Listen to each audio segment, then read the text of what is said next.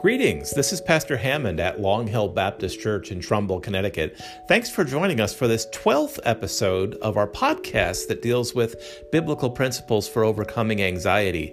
In today's episode, Dave Olson joins from Indiana.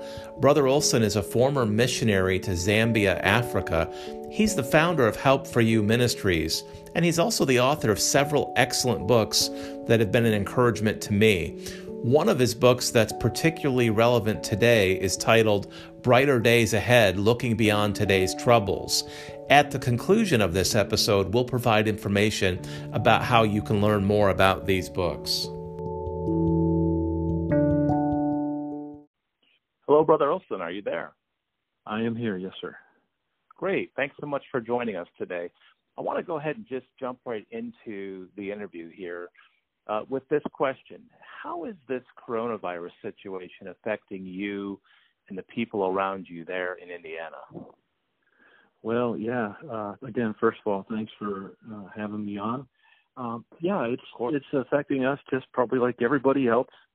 Um, daily routines changed. You know, you don't just show up to work and do everything that you used to do the way you used to do it. You know, we have shortages of some things in the stores. Um, you know, my wife and I, we had flown back from uh, Mexico City on a quick little missions trip, and it was right around the time that it was really starting to come out. And we came back, and we found shortages of stores. And there was less things in the shelves there than there were in Mexico City. So we were.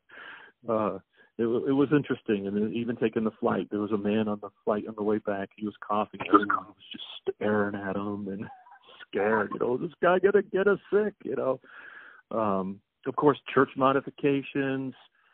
Um, you know, family things have switched around. You know, my wife, she um, was going to travel down and see her her father who's not been well. Then um, her mom's in the nursing home. Of course, she can't get in to see her. So, yeah, there's a lot of those daily things that are difficult to have to deal with. But you know, you have to learn to take them in stride. Yeah, amen. So, uh, is there anything else happening around you that's not necessarily related to the coronavirus situation? Other trials that are going on that you'd like to share?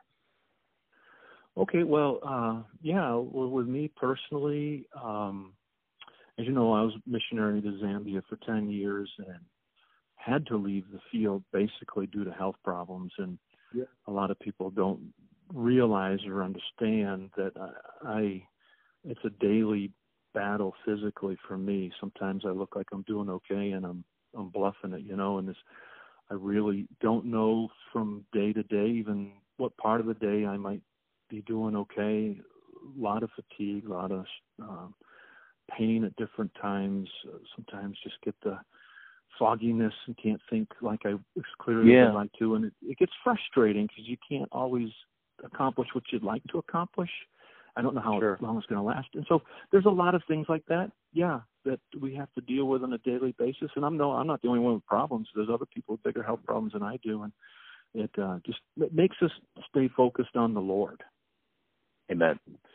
Yeah, I appreciate that you're bringing out the fact that, while everybody is dealing with the difficulty of the coronavirus situation. Uh, most of us had some sort of baseline trials and challenges that we were dealing with before this even came along. So uh, we're dealing with not the onset of trials, but more trials than than perhaps we were before. To your point, we understand that God's working uh, in these difficulties. So let me ask you this: what what biblical advice can you offer to people who are uh, suffering uh, a variety of trials, manifold temptations, uh, to use Bible language. What what what biblical advice can you offer to folks today? Well, yeah, it's a it's a really great question, uh, loaded question. You know, if we had a couple hours, we could talk about it. But you know, uh, when you talk about fear and anxiety, they they kind of go together um, and a lot of people are stressed out now. You know, and a trial really kind of shows us where we are spiritually, doesn't it?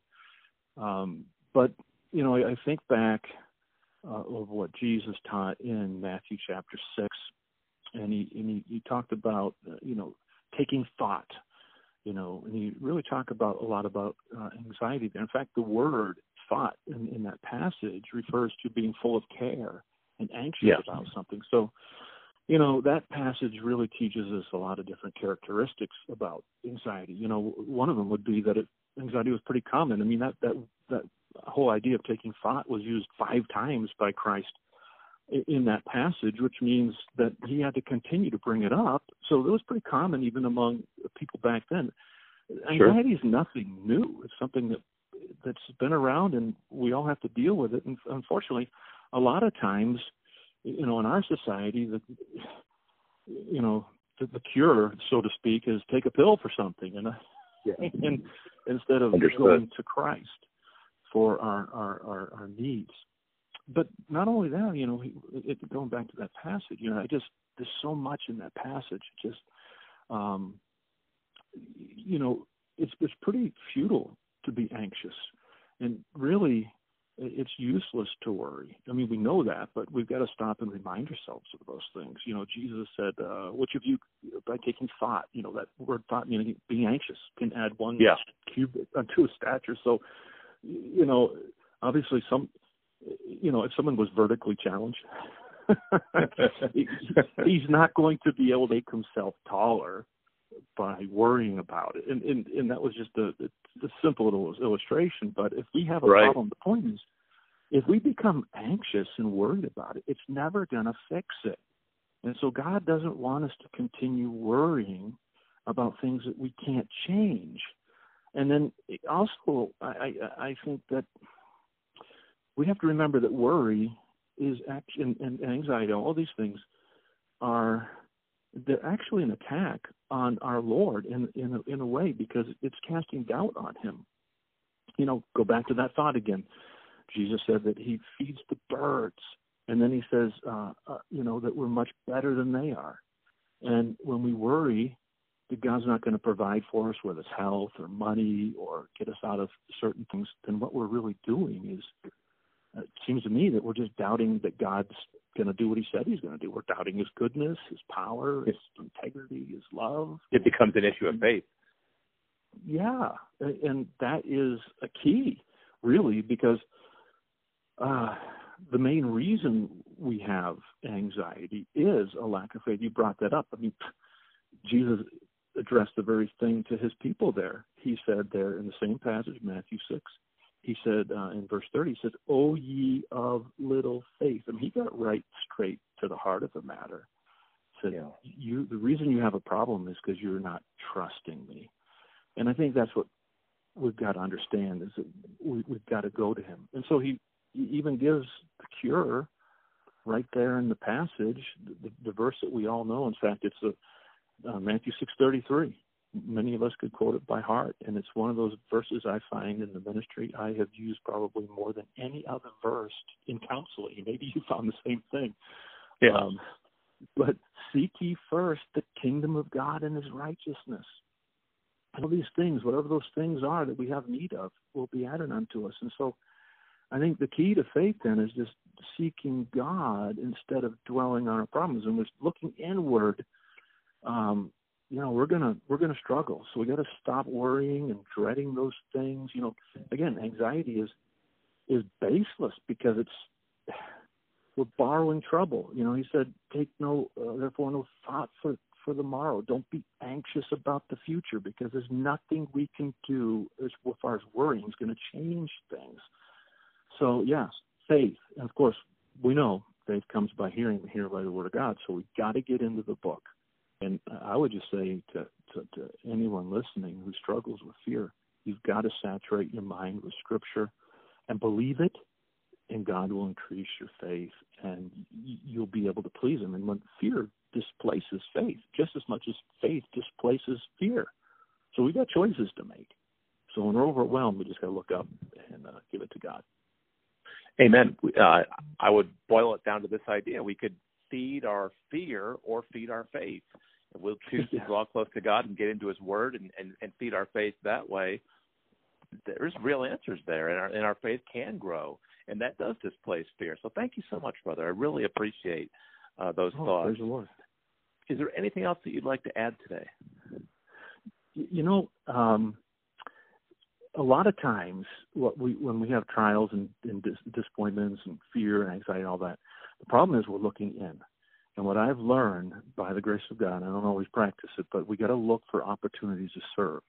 And um, you know, when a trial comes, do something for others. Anxiety comes when we're looking in the wrong direction. It usually follows a pattern something like this that we're looking out on all our problems, then we start looking in and focusing how those circumstances, you know, affect us in the wrong way. And you you know as well as I do, we're the most miserable when we're looking inwardly. And so yeah. what we need to learn to do is to look uh, instead of uh, out at the problems and in at how they affect us. We need to learn to look up to God and then out to others and see how we can be a help and a blessing to them. I, that's really um, really helped me over the years just learning to give back to others. Amen. We can focus on ourselves or we can focus on others and our Savior, and, and certainly the latter is going to be more beneficial to us. It'll also bring honor and glory to Christ. Amen. Brother Dave Olson, thank you so much for joining us today. I'm grateful. Thank you for having.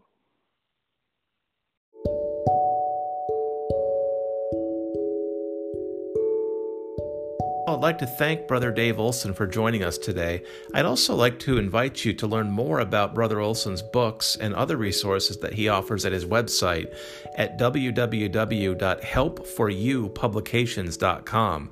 That's www.help the number 4, the letter U, publications.com. While you're there, please be sure to check out his new gospel track titled Surviving Something Worse Than the Coronavirus. Thanks for joining us today. God bless.